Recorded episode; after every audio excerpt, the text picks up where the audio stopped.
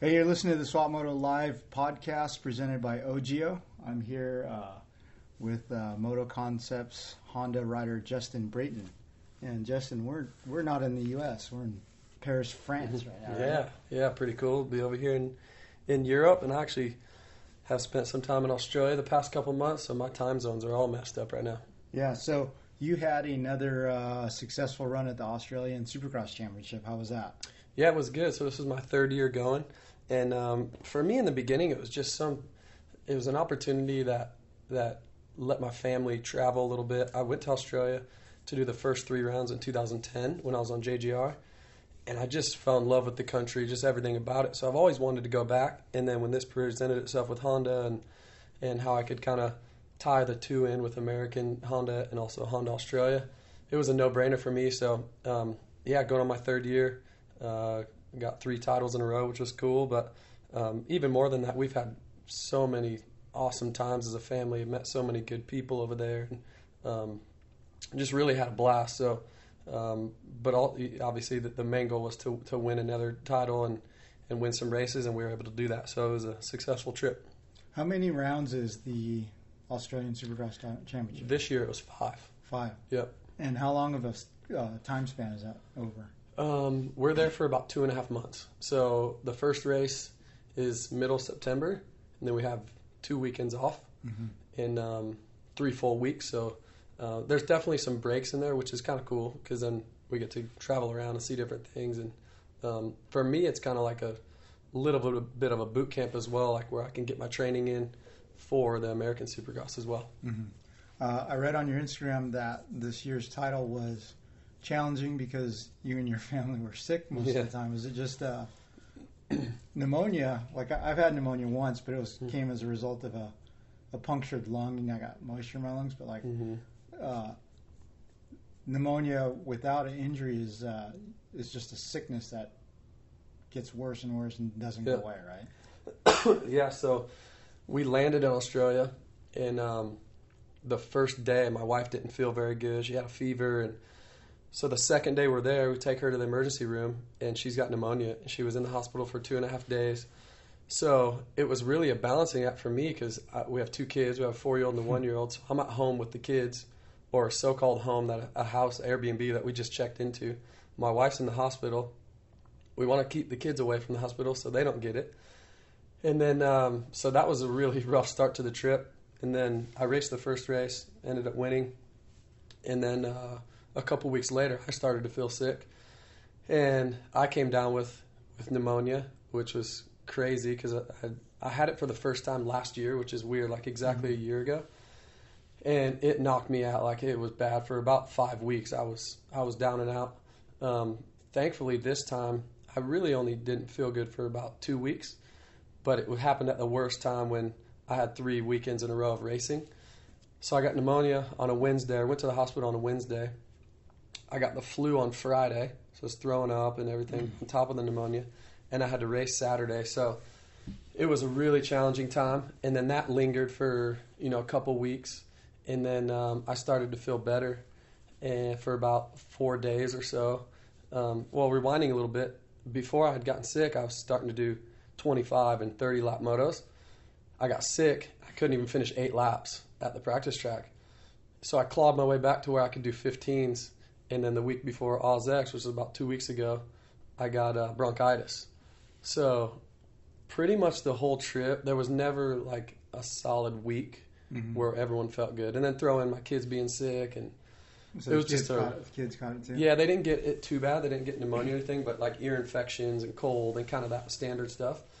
And it was a bummer because the past two years we've had just such an amazing time in Australia. We've never got sick, and every time we've gotten home, we're like, I can't like we didn't even get a cold. We didn't get anything from the travel, and this year it just everything came and got us. So it was a rough trip. Thankfully, I was still able to win the the title and, and have a have a good time, win some races, but it was it was challenging. Well, do you think your wife caught it on the plane? Because I mean, all That's the recycled air. And, That's what we think, yeah. And it just so happened that the people that was sitting in front of her had a young kid that um, was probably eight years old, and he was just hanging over uh, the seat looking at Beckham, my one year old, because he's all over the place and he's Mhm. climbing all over Paige, my wife and stuff, and he was just hacking like the whole time. And the parents didn't do anything about it. I was just like, That's the worst. yeah, it was just kind of like disrespect. And so who knows if it was that or or what? But and maybe you know they say pneumonia can it can be in your system for a long time, and then you you never know when. It, like it could have been in her system for three months. Yeah.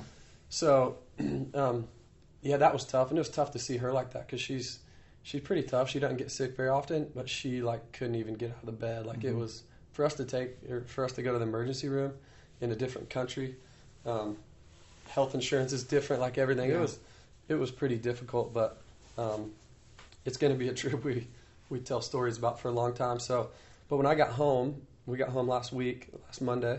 Uh, I went to the doctor and um, found out I had bronchitis. So now I'm just, I actually feel pretty good.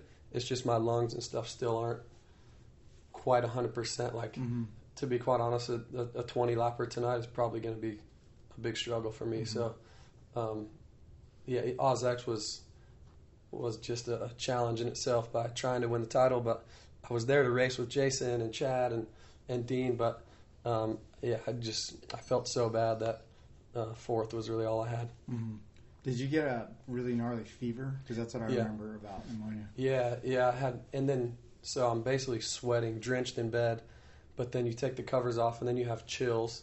Like I, I actually the night before the Australian race at OzX, I uh, I was drenched in sweat, and I went to get up and go to the bathroom, and I could barely make it to the bathroom. My my teeth were ch- like chattering. It was so Mm. cold. So, um, yeah, I had a temp of like 104 at one point, and it just yeah, it, it was tough. And then throw in trying to race a motorcycle, and it, was, it was difficult. Yeah. All right. So you're 34 right now? Yep. It's funny because 10, 15 years ago, it was kind of unheard of to race competitively in your 30s. Like a couple Yeah. guys did it, Yeah. but I mean, you're in your prime, wouldn't you say? Like Mhm. at, at 34. What? Why has Yeah. that changed? Do you think? Honestly, I, I don't really know. I can't really pinpoint one thing. Maybe mental, because for me, I've always just claw, like I was never that good as an amateur, so I just felt like I've just been clawing my way to try and get rides and stay on factory teams, and I was I'm just just been out of that number one guy. So I've been kind of a number two guy on a lot of teams, and I've just kept clawing and clawing and clawing, and, and um, you know, you like I said, you're always kind of fighting for rides, and you're in this kind of you're in the trenches with probably five to eight other guys that are about the same speed, and and you always had to live up to certain expectations. Where now I don't like none of it's really going to change my life that way, like as far as results or you know money or anything like that. It's not like one way or the other is going to be a total like determine how my life goes from here Mm-hmm. granted, like a, the win in Daytona for sure is life. You know, I'll remember it for the rest of my life, Mhm. and it, you could say it's life changing. But my kids don't really know. My wife doesn't. I don't say she doesn't care, but like she doesn't really care. You know, like she Mhm. loves me either way. So I think that's been a lot of pressure off of my shoulders. I'm on a team now that that they care about me no matter what.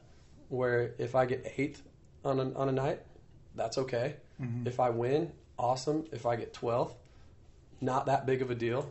Mike Genova is paying out of his own pocket, so it's not like he has sponsors to live up to. It's getting bigger and bigger, and he's getting more and more support, but still, he's kept his same kind of outlook on the team, and so I think that's helped.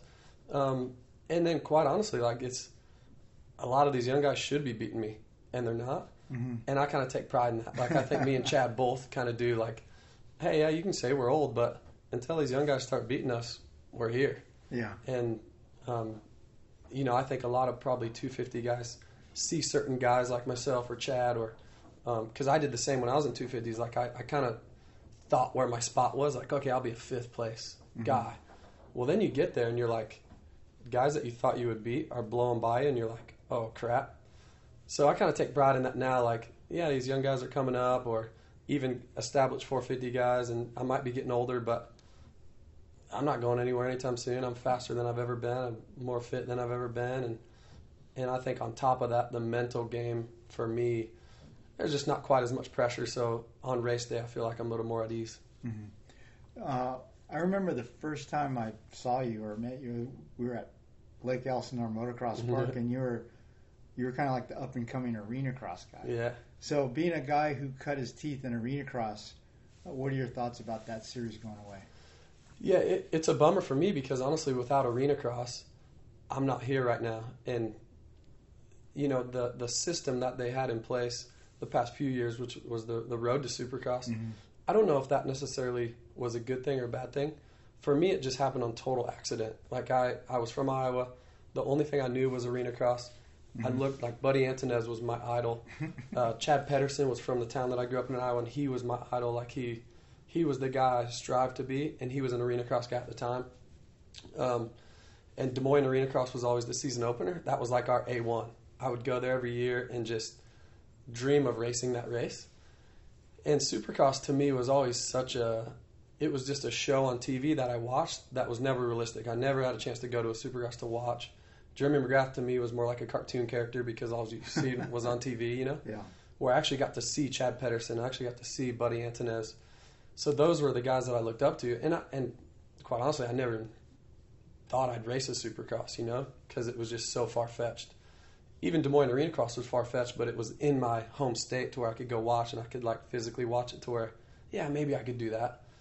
And then senior year in high school, we showed up to Des Moines uh, season opener on bone stock motorcycles, and that's the one weekend I can say that probably changed my life Mm-hmm. Because I, I was racing Buddy Antunez and Damon Bradshaw and Denny Stephenson, uh, Pedersen, like all these guys. And then you had supercross guys like Heath Voss and Jason Thomas and, you know, a lot of privateer supercross guys showed up because it was in November. And um, I believe there was 200 plus riders. Mm-hmm. So you had to qualify to qualify. And I was fastest in practice. I passed Bradshaw in the heat race to win the heat race to make it to the main event while puking in my helmet because I was so nervous. and uh, and I nearly won the main event. I slid out and and I nearly won the main event. So that weekend right there proved to me for one, I was better than I thought I was. For two, it put me on the radar for other pro riders, but also teams. And um, yeah, and that that was kind of the opener. And I think I made four or five grand that weekend. I was like, dang, I, this is all right. I could do this, you know. Back so- then, you go buy a new bike with that. yeah, yeah, exactly. And I was on stock motorcycles. Like literally, I was on bone stock, suspension. Oh wow. Yeah, the only thing we did is I put Renthal 997 bars on. Mm-hmm. That that was it. Dude, We didn't even know what checking sag was. Yeah. We just showed up. Wow. Yeah, I did. I did the Des Moines uh, Arena Cross Amateur Day Yeah, on Buddy Antunez's bike when he Oh, was really? number one on the Primal Impulses. yeah, yeah. Dude, I cartwheeled that thing and Did you it was really? so bad. But uh, That's funny. but But yeah, that, so, that's what opened the doors to Paul Lindsay at Motor World. hmm So that was my real first opportunity. But that's where he saw me. hmm And then fast forwarding a little bit, getting to be teammates with Buddy Antunez on Tamer Honda. And then Budman is the one who introduced me to everyone, who got me a fill in ride at, at Factory Connection Honda, who took me under his wing and just kind of, next thing you know, I was in California riding bicycles with Jeff Emig and Jeremy McGrath and Ryan Hughes and Mhm. Buddy Antunez. man, So- it's been it's been quite a journey for you. Like, you've been on so many different teams. Like, can Mhm. you run down all of them? Yeah, so my first team was Tamer Honda, which was kind of put together for me with Storm Lake Honda, based out of Iowa. Mm-hmm. Then I got an opportunity with Motor World Suzuki at the time, which was like short and all them, but they were starting an arena cross team. So when Paul approached me in 2004, he said, "I'll give you a two-year deal. The first year is arena cross, The second year is guaranteed supercross." And Budman was helping me out. He was like kind of my agent at the time. So the, I rode Motor World Suzuki in 2004 and broke my leg at the opener, Des Moines. And that was my year. Like I felt like I could compete with Darcy and Josh Demuth at the time to maybe go for that title, and I got hurt at the first round. So I was out the whole season. But anyways, the Motor World switched to Yamaha, so I started racing Supercross and was, you know, didn't even crack the top ten. I think maybe my best that year was a ninth, Mm-hmm. and then stayed with Motor for two more years and um, really struggled outdoors. Like I was horrendous outdoors. Uh, I think my first national number was national number 86, and I did the whole season. So that tells you how bad I was. Uh, and then got an opportunity with KTM, MDK, KTM, and I remember sitting down with Kurt Nickel in, in the office and in at KTM, and he said basically we don't care about outdoors for you, we're hiring you for Supercross because I'd got some top fives at that point, and so I signed with KTM for two years. That's when I got I got my first podium that year at Anaheim one, and then um, then I switched to 450 outdoors at the end of 2009, and that's when I kind of started blossoming outdoors. I won Steel City, Final Moto, and got a lot of top fives, and um, and then signed with JGR. So I was at JGR in 2010, 2011. That's when I moved to North Carolina. 2012, I got the opportunity with Factory Honda, which was I grew up on Hondas. That was my ultimate dream, and that was that was an amazing experience. Having arguably one of my best seasons. Is that the season you got the ten? Uh, no, I got ten the first. So my first year on on JGR was number 23, Mhm. which I earned at KTM, and then I got a permanent number that year. So I was number 10 in 2011. Okay.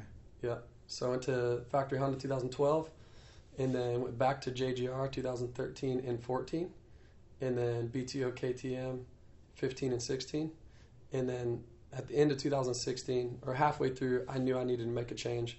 Outdoors, just and and I've done these overseas races too, in Mhm. basically with all those teams. So I've been racing 12 months out of the year Yeah. for a long time, and it was just finally wearing on me. So um, I knew at the end of the BTO deal that I've got to do something different. I need to find a Supercross only ride. That's what I want to do. And the deal at the time with American Honda and Honda Australia, that all just kind of it came together like like the calls that happened and the people I talked to that it, it just all happened so easy. Mhm. And Dan, Bet- Dan Betley was the team manager at the time. He's the one who kind of headed all of it up. He was my first phone call. And uh, so they gave me a factory bike to go over to Australia. And I didn't have anything in the States at the time, but he said, when you come back, we want you on a Honda for Supercross. Mm-hmm. We've got this support. I believe it was the Troy Lee Honda support that was going to go away at the end of that year. So they wanted to put that money somewhere. And he was like, let's put our heads together on what team we can take that to. And Mike Genova was was by far the, the top of the list, and and um, here we are now, my third year with with MCR, and uh, so yeah, I've been on some some awesome teams, some teams that I wouldn't even have dreamed of riding for with, and then with JGR, that's changed my life as far as meeting, meeting my wife. Mhm. Charlotte, North Carolina is home now, and uh, so yeah, several different teams, different personalities, different bikes, but um, you know, I've had some good results on all of them. Yeah. Would you say that uh, your joining the MCR team really validated that team? Because, I mean, they've been around for several years, right? But it was, Yeah. like, you have to admit, when you were going to that team, were you a little bit like skeptical about? For sure, I was skeptical, 100%. Um, but I did have a lot of talks with, with Mike Genova, and I've respected him for a long time. Like, I would see him, you know, we're all in this traveling world together, Yeah. and we see each other all the time, and I've always respected what he's done. You know, he's made some mistakes for sure, um, but there's two sides to every story. And I think Tony created some of that as well with how passionate he was for his kid. And, but I've always been taught to not judge a book by its cover. And it seemed like that was the best case scenario for me, the way Mike had talked, and um, and then with Honda on board. But I kind of looked at it as like the Andrew Short going to BTO. Mhm. Before that, they weren't really that great of a team either, and nothing changed other than Andrew Short being respected by his peers in the sport. Then it validated that team. Mhm. I would have never went to that team if it wasn't for Andrew Short Yeah. where I think I've done that same thing to Moto Concepts is, hey, I'm, I feel like I've got a good reputation in the sport. I feel like a lot of people respect me. If he can go there and he gets along with those guys, maybe that's not so bad. Maybe they are good people. Mhm. And um, and it's been that. It was a little bit of a struggle the first year because we had a new bike and didn't have many parts, and I was getting to know personalities. And uh, me and Tony got into it a couple times just about bike stuff, and we just had to get to learn each other Mhm. but the past two years have been seamless. Like it's been Yeah. awesome, and I've had opportunities to go to other teams, factory teams, um, and, I, and honestly, I don't want to. Like I'm, I'm totally happy what I'm doing now. Um, like I said earlier about the pressure, like there's not much pressure to do well. Um, we all want to do well, but that's where I strive best is trying to, not trying to prove a point, but hey, I'm on this so-called lesser team, which is really not anymore because we have factory equipment, but um, you can still do it at a high, high level, Mhm. and uh, we've proved that this year. And and uh, and it's a great group of guys. I mean, from team dinners to Um, when me and Genova talk during the week, it's not like we talk for 30 minutes. Sometimes we're on the phone for two hours, Mhm. and we don't even talk dirt bikes. We Yeah. talk life and kids and stresses and you know everything that you don't really talk to to your team manager if you're on a factory team. You don't get to that level. You don't break that that barrier. And thankfully, I have like Erik Kehoe, and I had an awesome relationship uh, when I was at Honda. There's been several that I've been on that you can kind of break that that barrier, but it's hard to do. And me and Mike Genova have that relationship where where I can call him and tell him anything. And a lot of times, that's why you struggle on the weekend is what's going on at home or what's what you're dealing with, uh, the anxieties you have or whatever it may be Mhm. and we're an open book and, and that's pretty cool and sometimes you're scared to say that to the factory teams because sometimes maybe they don't quite care about you like you want them to or like you think so um, but to answer your question I, I feel like i have i think the team would say the same thing Mhm. they haven't really changed much other than me being on the team and then also the honda support has really really validated it as well Yeah. You know, do you know I've known Tony since 1990?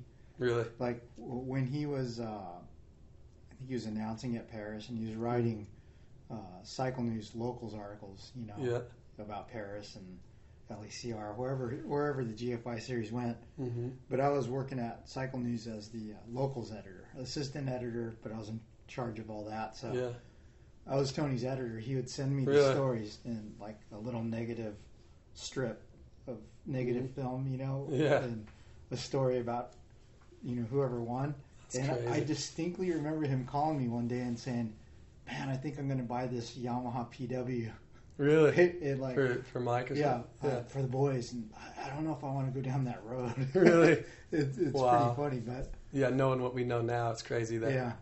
yeah. But he's to me like my relationship with him. He went like way gnarly off the deep end, crazy motocross dad for a while. yeah, But lately, I've been speaking to him at the track, and he's Mm. he seems dialed as far as like being a team manager and Yeah. what he's trying to do. And he's running that little mini bike series Mhm. at, at Milestone, and Yeah. his objectives and reasoning for that are totally on point. I think. yeah, and I agree. Uh, for sure, we all know the stories of him, and um, but now knowing the the deeper side of it, like basically, if if Mike didn't win or make a certain amount of money, like he mortgaged the house, he he quit his job, he he cashed in his four hundred one k.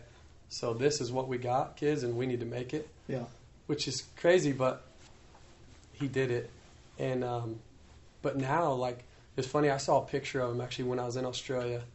He was at the track and he had his glasses on and he was talking to Malcolm or something in the picture, and I was just like, he looked like a sophisticated, like dialed in team manager, Uh-huh. which is what he is. And I really believe in five years or so, he's going to be known for that. And even now he kind of is, but you know, he still has a little bit of stigma, but he's admitted it all, which I think Mhm. is awesome.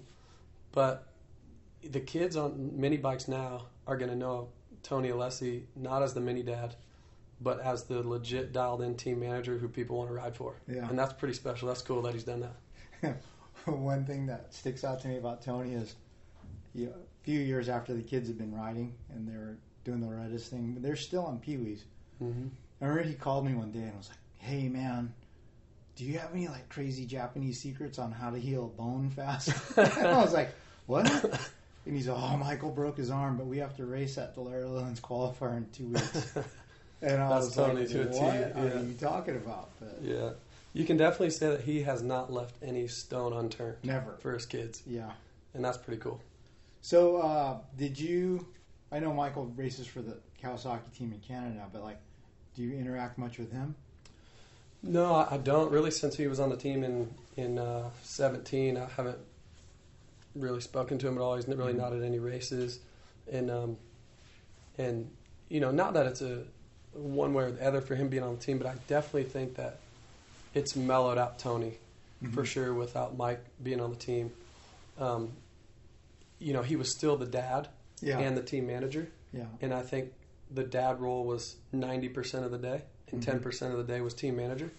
So it took away a lot from from even Vince and I at the time, and um, I just think he was so worried about Mike doing well, and then at the time, Mike was scared. I remember talking to him in the truck, like he was so nervous to hit these rhythm sections, or he was so nervous of getting hurt, and hmm So I think that really stressed Tony out as well. Yeah. So I think it's been good for both of them. Mike, for one, now not racing Supercross and not being so nervous or scared to get hurt, Mhm.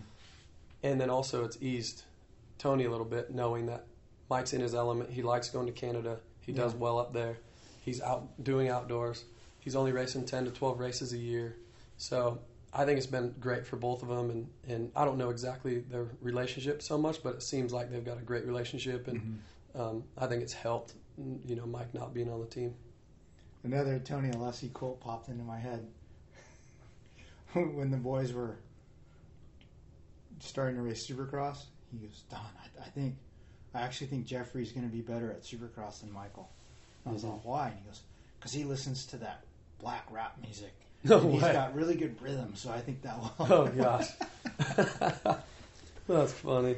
But uh, okay, so funny. we're uh, we're in France right now, and before I've hit the record button, we were talking about start money and off season stuff. But like, you have always always done really well in foreign countries. hmm Why do you think that is? And you know, what did it take to finally parlay that success into the U.S.?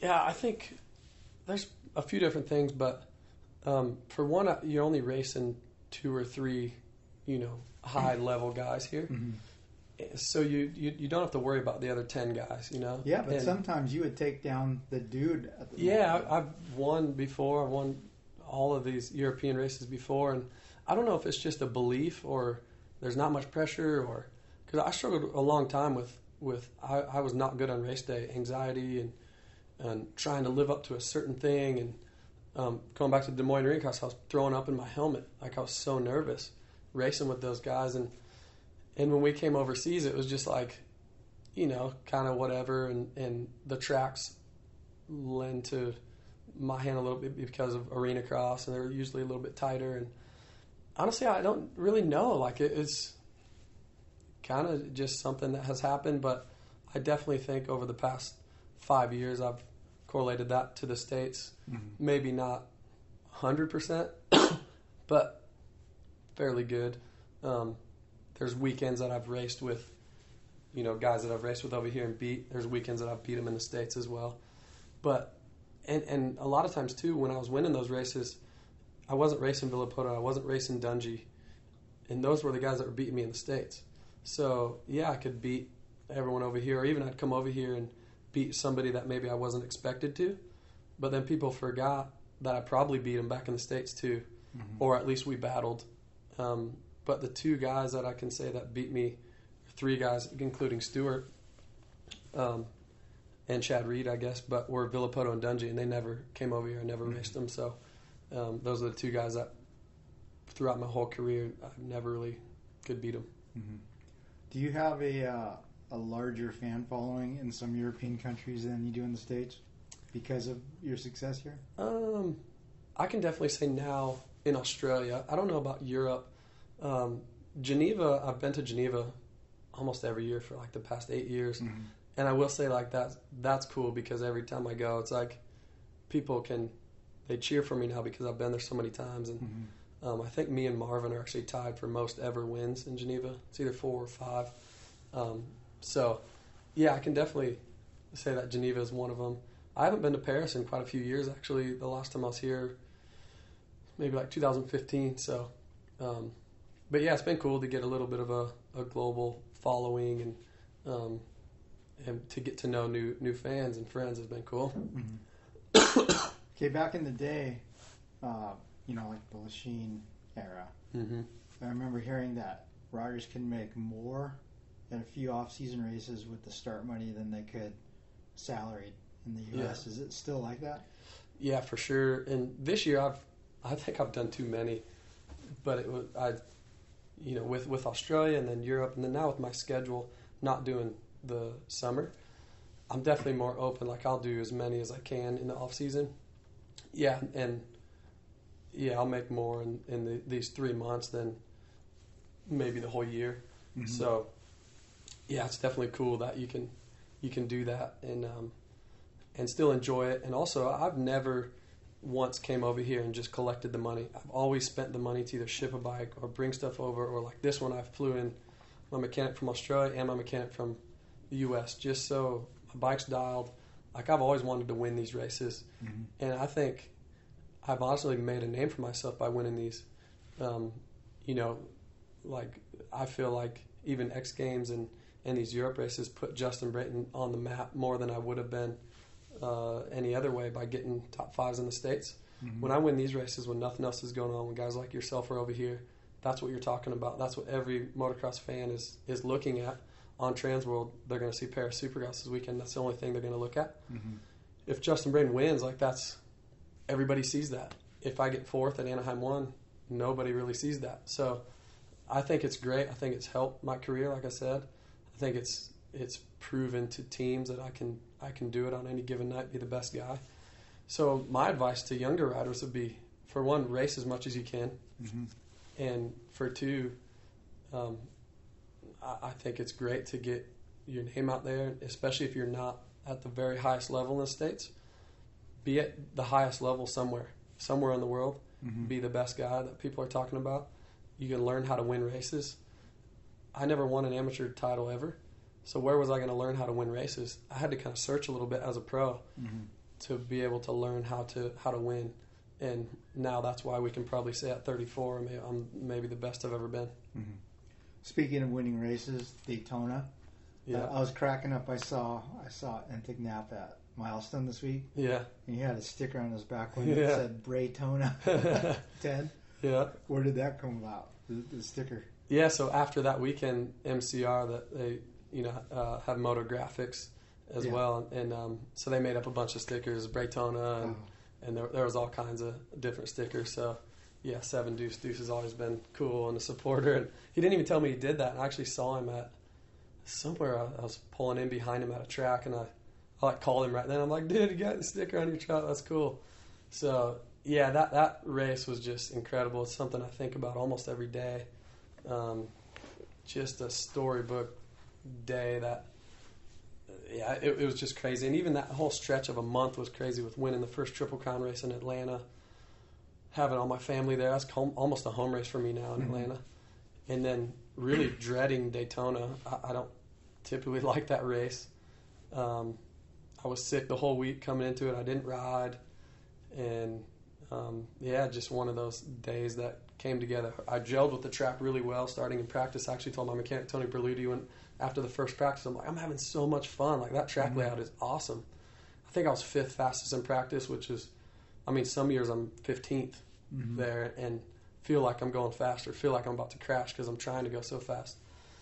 And then I got good starts and yeah, just just it, it totally came together and, and I've always said I've you know, you, you can talk about it, but I never ever wanted to be done without at least winning one race because I've been Mhm. so close, so many years, and and uh, Villopoto's either got me the last. Like I don't know how many times he's passed me in the last five laps of a race.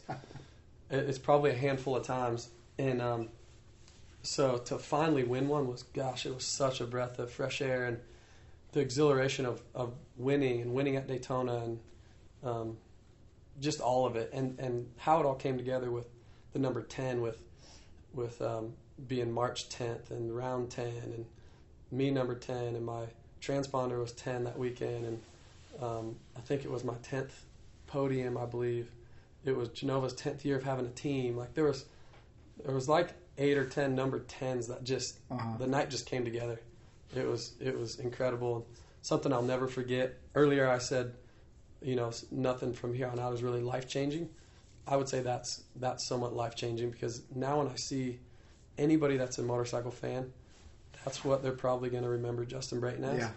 and um, that's pretty special. And to be at Daytona, it's just a testament to, you know, we say it all the time, but hard work and perseverance, and a guy that couldn't even make a main event, um, that dreamed of even racing an arena cross, can win the Daytona Supercross and Mhm. be, you know, a high level guy and battle for wins is is something that that is pretty special, and I have to kind of remind myself all the time that because as athletes and racers, you're always striving for more. You want more, more, more. So I think if I would have won when I was 25, it might have hurt me because that expectation I would have never been able to live up to that, you know, Yeah. because that's the standard. And even this next year, I've got to hold myself in check a little bit because last year is the standard. I was a top five guy almost every weekend. I won several heat races. I got on the podium several times, and I won Daytona. I don't know if I'll do that again. You know, like Mhm. of course I want to, but that can't be the expectation because that expectation is it's really really high, and um, we're just going to do the same thing as I did last year, which was enjoy the process, have fun, and um, so yeah. So I'm glad I got it done at 34, and then to break the record for oldest to ever win, like that's pretty cool too. Yeah. So um, yeah, that was a special night that I'll remember forever. Yeah, the coolest thing about that was just seeing how pumped you were on the on the podium. Mhm. You didn't you didn't hold it back. You didn't Yeah. Ramble off the list of sponsors with a solemn face. You were hooting and hollering. You know. Yeah, it was a true.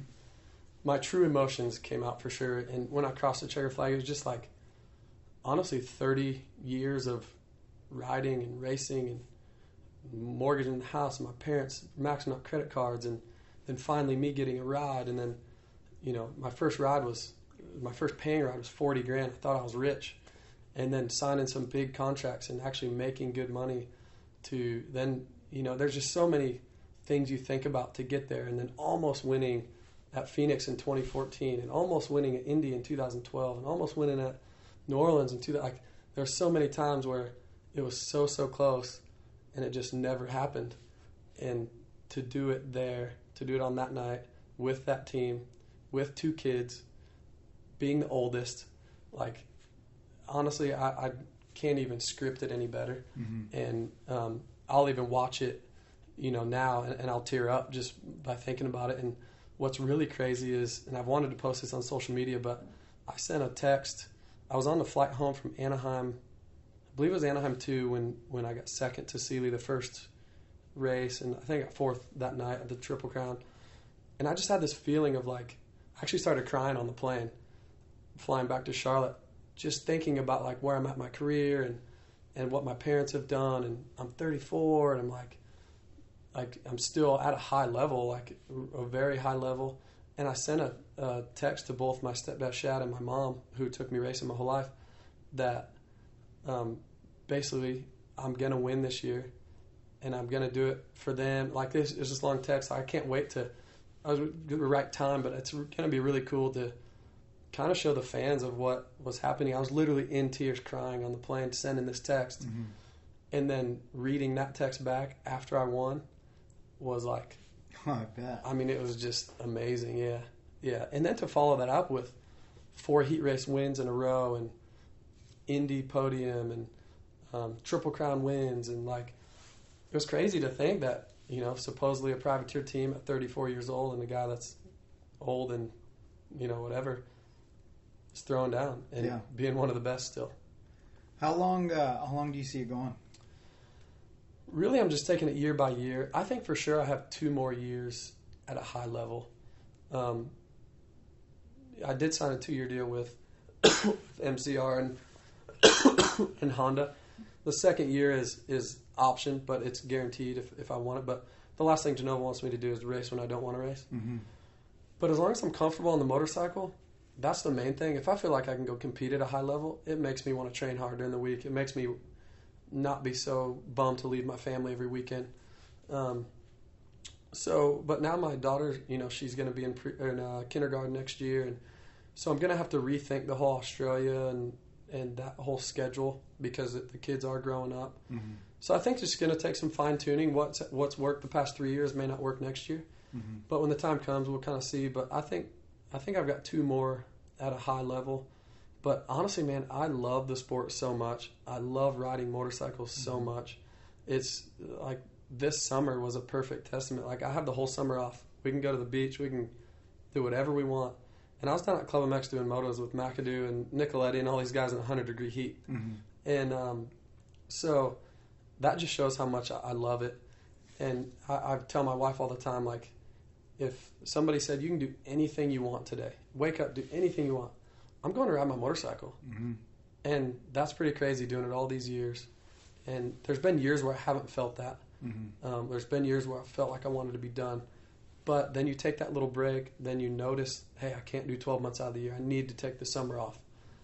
Once you do that, you realize how much just a month off or even just two weeks of just nothing, just no dirt bikes, it can really show you how much you, you, you really love it.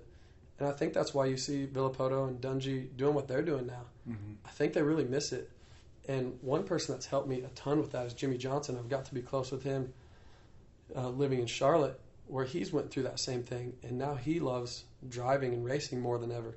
He don't have anything to prove. He's won seven NASCAR championships and made all the money in the world, but he wants to race. And Mhm. I met him at a low point in uh, around 2013 when I was struggling and didn't really want to race, and he, you know, he's helped me a lot. So um, I know I'll miss it when I'm done, but so I don't want to step away too soon, but also don't want to wear out my welcome. yeah, And I think the day that I show up and and I'm just either struggling to make the top ten or or I don't have a shot at being fastest in practice or a shot at winning a heat race or a shot at winning a main, then it's time to, to figure out something different. Um, whether that's two years or four years, I'm not sure. But um, we'll just see when that time comes. You don't strike me as a guy that uh, goes out and spends money frivolously. Mhm. I would assume you've invested everything real well and, and, and you're in a really good place. Mhm. Could you quit racing right now? And Um, I could definitely quit racing and be comfortable. I don't think I, I wouldn't be able to quit and retire for the rest of my life and just sit on a couch. Nor would I want to do that. Um, I've got other businesses that I've started or, or in the process of starting in Charlotte that I'm super excited about, and I've definitely invested well. I've definitely been very frugal in, in spending. I mean, I got my first new truck ever last year. really? I've never had a new truck. Um, so, and not that that matters, but like yeah. I've just always been so focused on racing that I've put as much as I can back into my racing, and you know, I've tried to make smart decisions, and um, because there has been times where I literally had nothing, like I've. I'm, I was borrowing money from my parents living in California to pay $500 rent a month just so I could Mhm. stay out there. Maxing out credit cards. I remember calling one credit card company. It was five thousand dollar max. I tried to get it to seven thousand just so I could be out there for another couple months.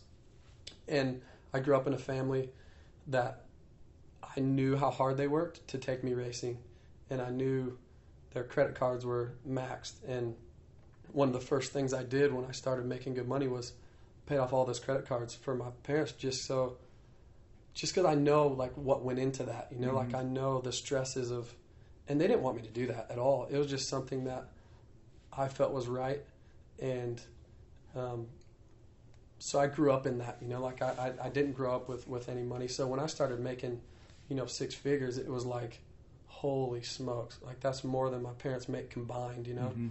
and then when I started making, you know, really good money, it was like, for one, I didn't know what to do with it because, and I think that's part of the problem with the younger generation too. Is like, a lot of us come from blue collar workers who our parents maybe make thirty grand sometimes, you know.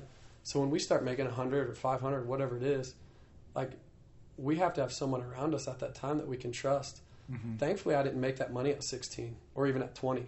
Mhm. It was when I was in my mid 20s when I had met some people that I trusted. So I'm very thankful for that. If I would have started making that money when I was 20, I mean, the tax man would have been knocking on my door because I had no idea what to do. Now I feel like I can give some really good advice to younger kids with the business side of racing too, with, with starting your own business and, and how to do taxes. And like, I enjoy that side of it. Mhm. So, um, no, I definitely couldn't retire for the rest of my life. But like I said, nor do I want to. Um, I'm so passionate about the sport. Um, I would love to stay in the sport somehow, some way. Uh, probably not be on the road every weekend, but I feel like I have a lot to give back because there's not a lot of guys that have been at every level where literally they can't make a Super Supercross main, and then they're barely getting top tens, and then at one point winning races and fighting for championships. I can't think of another guy that has truly, truly can relate to every rider in that Mhm. way Mhm. and I felt all those emotions, and they're all different. They're all different pressures, and they're all different um, ways to look at it, and all different mindsets, and um, and it's a struggle. The, the higher you get up, the more pressure there is, and the more you know. So I I love that side of it, and um, you know it's kind of funny this year. Like I I talk to other riders all the time, guys that I'm racing against, and give them advice, and Um, I was actually in the truck at Salt Lake City this year with Christian, having a chat with him, and because I knew he was struggling a little bit, and uh, he beat me that night. He got fourth, and like he just thanked me so much. But honestly, I was more proud of that than than even me like doing. I think I got fifth or sixth that night, but like I was so proud of him because of what maybe I said might have worked a little bit, and if it worked one percent, and that's when you know you're kind of getting older, where you almost enjoy seeing other people, other people's successes more than your own. Um, so I really enjoy that, and I've gotten close to other guys that I'm, and I'm an open book because I know we all struggle. We're in the same struggle together, and it can look glamorous from the outside. And um, so, yeah, I would love to stay in the sport somehow, some way. Not sure at what capacity, but like I said earlier, I, I love it. I'll ride for the rest of my life Mm-hmm. as much as I can. I'll teach my kids how to ride, and um, it's the one thing that that I would do if I could do anything in the world is is ride dirt bikes. Um, what is your other business, or what, what business have you opened? Um, well, I've got a, a few kind of in the works. There's a couple I can't really say because it's there's some conflicts, but um, I've definitely some real estate. Like that's been good. Getting into some commercial properties.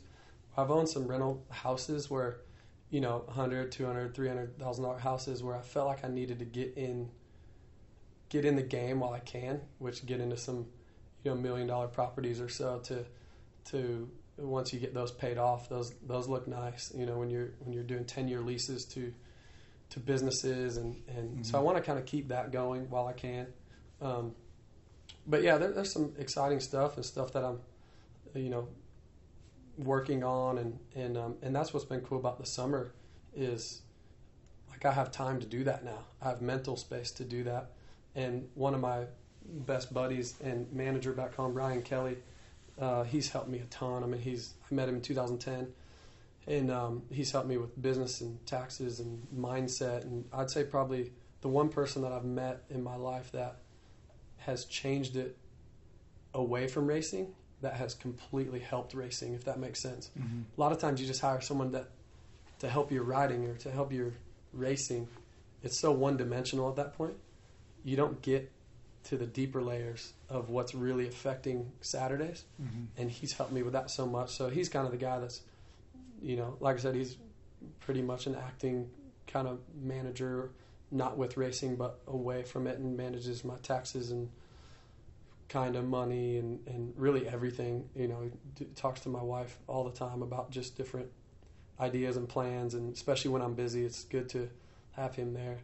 Um, so yeah, it's been fun to have the summers off to be able to sit down with him and some other partners to kind of see what else is out there. Mhm. Dirt bikes are so small in in this world. It's cool to see actually what else you can do and and to put the same drive that I have to be a successful supercross racer to put that into something else. I have a feeling I'll uh, hopefully be successful in whatever I choose next. Yeah. You mentioned that you were good friends with Jimmie Johnson, Hmm.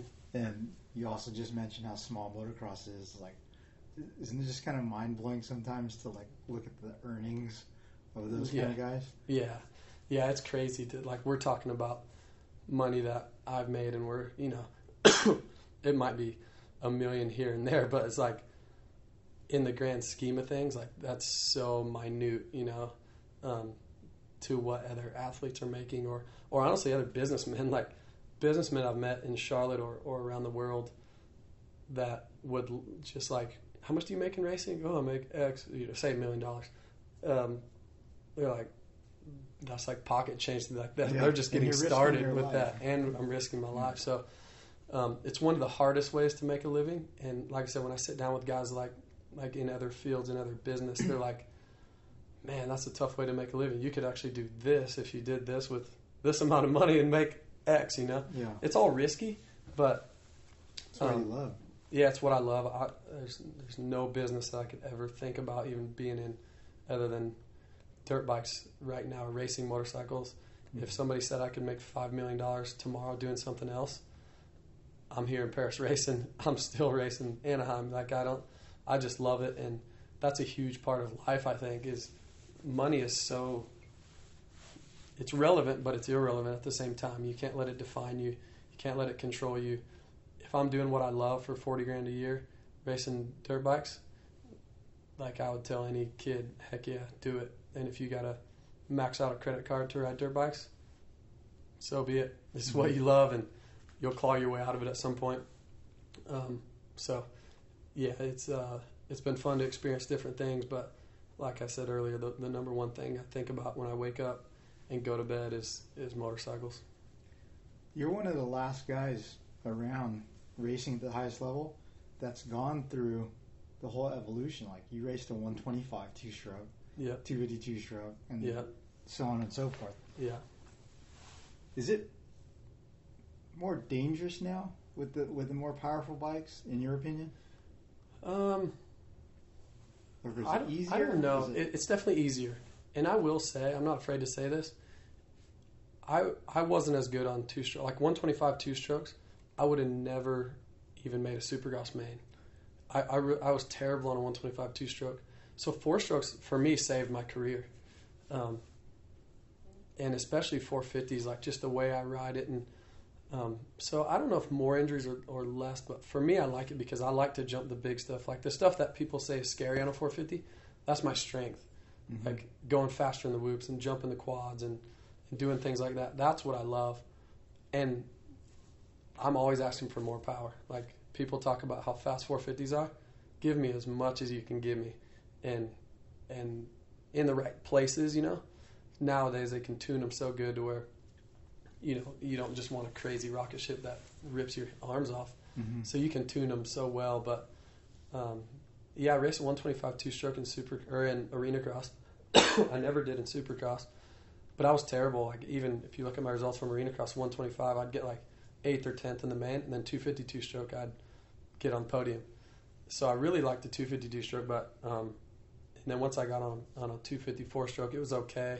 I still wasn't that great, but once I got on the 450, that's when kind of things started blossoming, especially outdoors. Uh, I think my best finish outdoors was sixth on a 250, and that was probably by luck. There's probably a first turn pileup or something because I really wasn't that, that good on one. Uh, I think it was just because you have to hang it out so much on those bikes. Mhm. But on a two stroke, you had to hang it out, but your speeds were so much lower. So that's maybe where injuries um, weren't as high. But the bikes are fast now, but also our suspension's better than ever. Everyone's more fit than ever. Mhm. So I don't know the statistics on injuries and stuff, but um, it's it's what we've all had to adapt to. And uh, like I said, it's it's truly saved my career. You mentioned suspension being better. You you raced the linkless KTM, Mhm. didn't you? Mm-hmm. Can you speak candidly about that now? Like, was it Yeah, was it good or What's was it? crazy for me is when I went to KTM, that was the the factory team. You know, like MDK was the Yeah. factory team. So I for remember me, they sold the Nick Wey replica. yeah, exactly. So for me, I honestly I didn't know any different. I didn't know up from down what a good bike was or a bad bike. And Nick Wey was my teammate, and he did. He knew what a good bike was and what a bad bike was.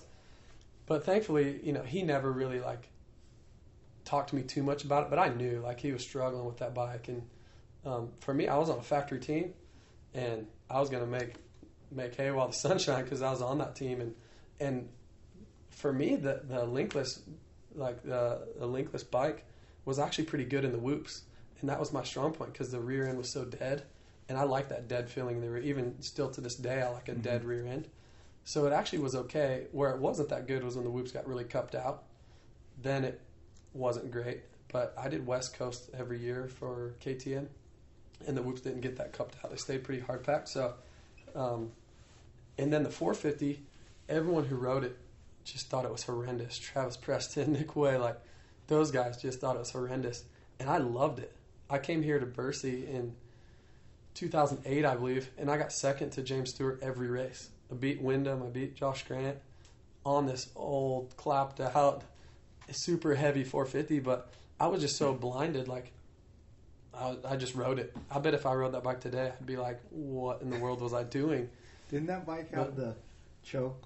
You had to reach through the gas tank hole to get out.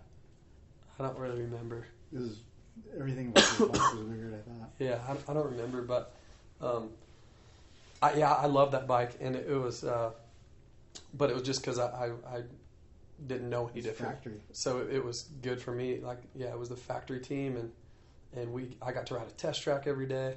I got to, you know, had a great mechanic at the time. Like it was just, I was a workhorse then, and my mechanic was the same. Like he would be up till midnight prepping my bike. We'd be the first ones at the track, last ones to leave. And the year that I won Steel City on 450 and was consistently top five, coming into that year, I knew I sucked at outdoors, but I was like, I'm ready to change this around. So I did West Coast 250 Supercross and was a really top three, top five guy every weekend. And um, right when that series went east, we went to work on outdoors, and I, I'll never forget. Literally, sun up to sundown at Competitive Edge or at Paris, testing and testing and testing and riding and riding and riding and and that was the year that really turned it around. For one, I was excited to be on a big bike outdoors, so that was motivating. For two, I just knew I needed to, to be better, and how I was going to be better was all I knew was work at it. And um, so yeah, that year was really changed, changed my outdoor game for sure. Um, and then from then on, I was okay at outdoors. It was never great, but um, got several podiums and um, a moto win, so that's pretty cool. Mm-hmm. Do you miss outdoors now?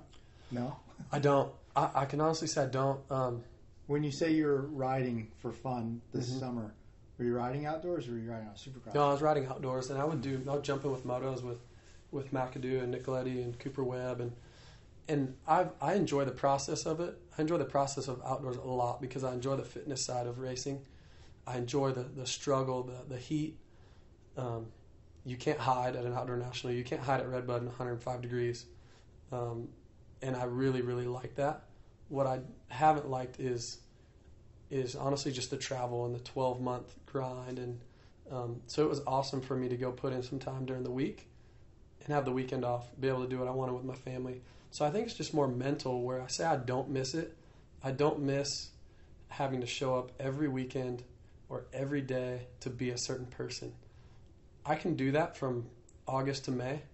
I don't want to do that from January to January. Mhm. And that's where I knew I had to give up a little bit of something, and outdoors just so happened to be what I gave up. I do love the tracks. Like I said, I love the fitness side of it. It was just, and, and even the motos that I did with them, if I was racing that next weekend, I would be there to prove a point. I would be there to beat everyone. I would want a whole shot every moto. Mhm. I'd want to have the fastest lap time. And there's something you're trying to live up to every day. There's a mental stress. And that's Monday, Tuesday, Thursday. And then you line up Saturday with another mental stress. So there's four days a week that mentally you're just, you're flat, you're wore out. Mhm. So I'd show up and mess with the guys a little bit and throw down a fast lap time. But it didn't matter. Like we were all just laughing. And I'd whole shot some motos and lead for a while. And, but it didn't matter. And honestly, sometimes I'd, I'd lead for 20 minutes and, and just pull off and be like, I'll watch you guys the next 15 minutes. Yeah. Where if I was in it, I, I couldn't do that. So um, that was really fun, but I, I don't miss that side of it, that side of the mental strain. How come nobody goes outdoors only? I just think the teams, they're like, what team would be able to pay you to do that? Yeah. What team or sponsor thinks it's worth it? Um, honest, I think we're a, we're a supercross driven country. Um, nothing against outdoors. Like those guys do an amazing job. The tracks are world class, but my friends or family, you know, even when I raced outdoors, they're like, they never really watched it. Like, how? Oh, you had a race this weekend? Mm-hmm. or Supercross, they're tuned in. They're they're Yeah. watching it. They're they're in it. So um, I don't know. I don't know of a team that you could go to right now and say I want to do outdoors only and and get three hundred grand to do. You know, like I just so I think it's a little more difficult. And then outdoors only, you'd only have twelve races. Where Supercross, you can do the seventeen. The purse is okay, even for privateers, it's okay. Um, the shelf life of your bike lasts so much longer during those 17 rounds Yeah. than 12 outdoors. And then you can piece together stuff in Australia and Germany and Europe and you know here in Paris and Geneva and Italy and there's just more to offer and more room to to make money and make a living and and not get as dirty, I guess. Mhm, mhm. Cool. Well, hey, uh, my friends at OGIO who sponsor the show, they haven't gotten me a commercial yet. So, but I noticed that you got some OGIO bags here. I do. Uh, best way to travel to Europe? Absolutely. And what's funny about that, that bag right there that my gear is in, The 9800. 9800, that thing's probably seven or eight years old. Really? And Wow. I, uh, and the other one I get from Fly, but Yeah, I was sponsored by OGIO years ago, but I've just lost the connection there, and, and uh, so I just buy them with, with my own money, and, and Ah. honestly, I- I- I because know they are, somebody. yeah, honestly because they are the best bags. Like it's straight up the only way to travel, and I travel as much as anybody Mhm. overseas and and everything. Um, yeah, my garage is full of 9800s and and ones that I've used for 10 or 12 years. Yeah, when I went to Malcolm's house the other night, he was packing for Barcelona, Mm-hmm. and he had wheels in his. Yeah, I couldn't Yeah. believe it fit in there. Yeah, you can fit so much stuff, and it's like the perfect size. If you pack them full, it's usually around 50 pounds, Mm-hmm. so you can max them out and, and be able to get away with it at the airline, and then know that your stuff is going to be safe. Like you're Yeah, going to be fine. They roll good, and yeah, I, like I said, I don't have a sponsorship, but I'll endorse them till the day I die because it's like. well, uh, I Uh, think Fly is uses OGIO, right? Yeah, so I get some from OGIO, Fly. Yeah, yeah. So that one, there's a Fly bag, um, 9800. So yeah, that's that's how I get those. Nice, nice. Well, hey, Justin, thank you for uh, spending this time with me. Uh, it's here in France. It's Saturday morning, and we have the Paris Supercross tonight. Actually, what? Okay, so there's Jason Anderson, Marvin Mhm. Scratched, uh, Zach. Zach is here. You. Um, what are your thoughts about tonight? Yeah, I think it should be good. Um, quite honestly, I don't know if I have 20 laps in me, Mm. just because I'm still dealing with with bronchitis and stuff. But um, I'll give a fighting chance for sure. I think I'll be fast. I just don't know if I can go the distance, which sucks because that's normally my mo is is uh, going the distance and being there for all 20. But I'm going to be realistic about it. But who knows? I might surprise myself and maybe I can sprint the first 10 and chill out the last 10. Are there any? Uh, are there any French guys, or, or other guys from other countries that might be a wild card that you know about? For sure, yeah. Every year you come over here, Cedric Soubeyras is super fast. Thomas Ramette, Greg Aranda, like guys that come to the states, and you're like, you know, they're they're good, but they're not great. Mhm. They're great over here, Yeah. and they're confident, and they're on their own bike, they're on their own soil, they're eating their own food, they they know what to eat for breakfast. Like all that matters. So, and, and the track's usually easier, so everyone does the same thing. So. Um, and they're always here to prove a point. They got their family in the stands, so Mhm. if they can beat Jason Anderson or Zach Osborne or myself, like that's a feather in their cap. So yeah.